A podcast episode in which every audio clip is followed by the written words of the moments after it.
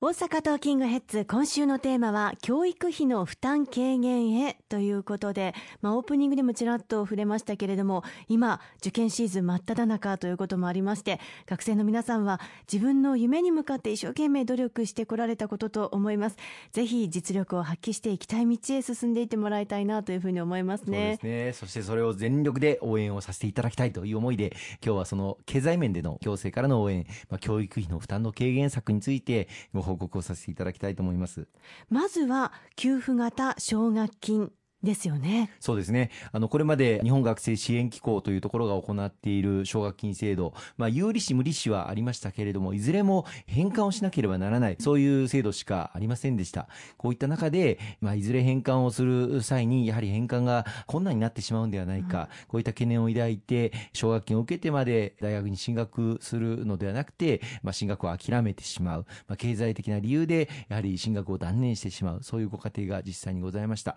返還をしなくてもよい奨学金制度、給付型奨学金制度をぜひとも実現をすべきだということを長年、約半世紀にわたって私ども公明党を訴えてまいりましたところ、昨年度、2017年度からようやく試行的に始まり、今年度2018年度から全国2万人の、えー、大学1年生の方からこの給付型奨学金制度を受給することができるという制度がついにスタートしたところです。来年2020年度からはさらに拡充されるということで聞いています。はいこれをさらに抜本的に拡充をしていこうということで給付型奨学金制度につきましては住民税非課税世帯、まあ、所得の厳しいご家庭の学生さんでアパートとかを借りて一人暮らしをしたりして私立大学に通われる、まあ、最も経済的負担が大きい、はい、そういった学生さんに対しては年約91万円。これを返還しなくてもよい給付型奨学金として給付させていただくということことが、これは来年スタートいたします。また、あの、授業料の減免措置も拡充をいたしまして、同じく住民税非課税世帯の場合には、国公立大学、これは国立大学の標準額である授業料年54万円、また入学金28万円、これを免除するということもスタートいたしますし、私立大学につきましては平均の授業料である年70万円、また入学金も私立大学の平均額である26万円、これを減免するということが、あの、スタートすることになります。学生の皆さんが本当に勉強できる環境整備が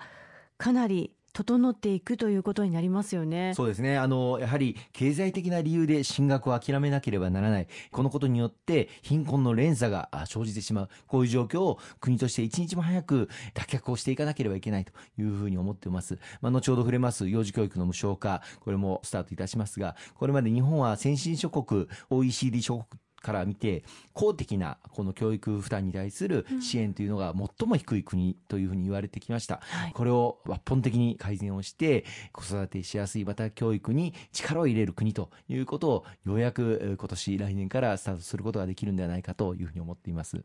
あの実際に給付型奨学金を利用された学生さんたちも出てきていますので、まあ、そういった学生さんたちの感想というのもあの今後に生かしていこうという流れがもちろんあるかと思いますが石川さんのもとにはそういった声というのは直接届いたりしていますか？そうですね。実はあの昨年になるんですけれども街頭演説をさせていただいていた時にある母さんと女の子が近くに駆け寄ってきてくださいまして、はい、そして実はあのこの子経済的な理由で進学を諦めようかと思っていた、まあ、高校3年生の女の子なんですけれども思っていたんだけれども実は今回給付型奨学金の対象になって希望していた大学に進学することができるようになりましたというふうにあのおっしゃっていただいたこと直接あのお話を聞くことができて本当に良かったなというふうに思いましたね。本当に今その奨学金のおかげで可能性がさらに広がっているという現状が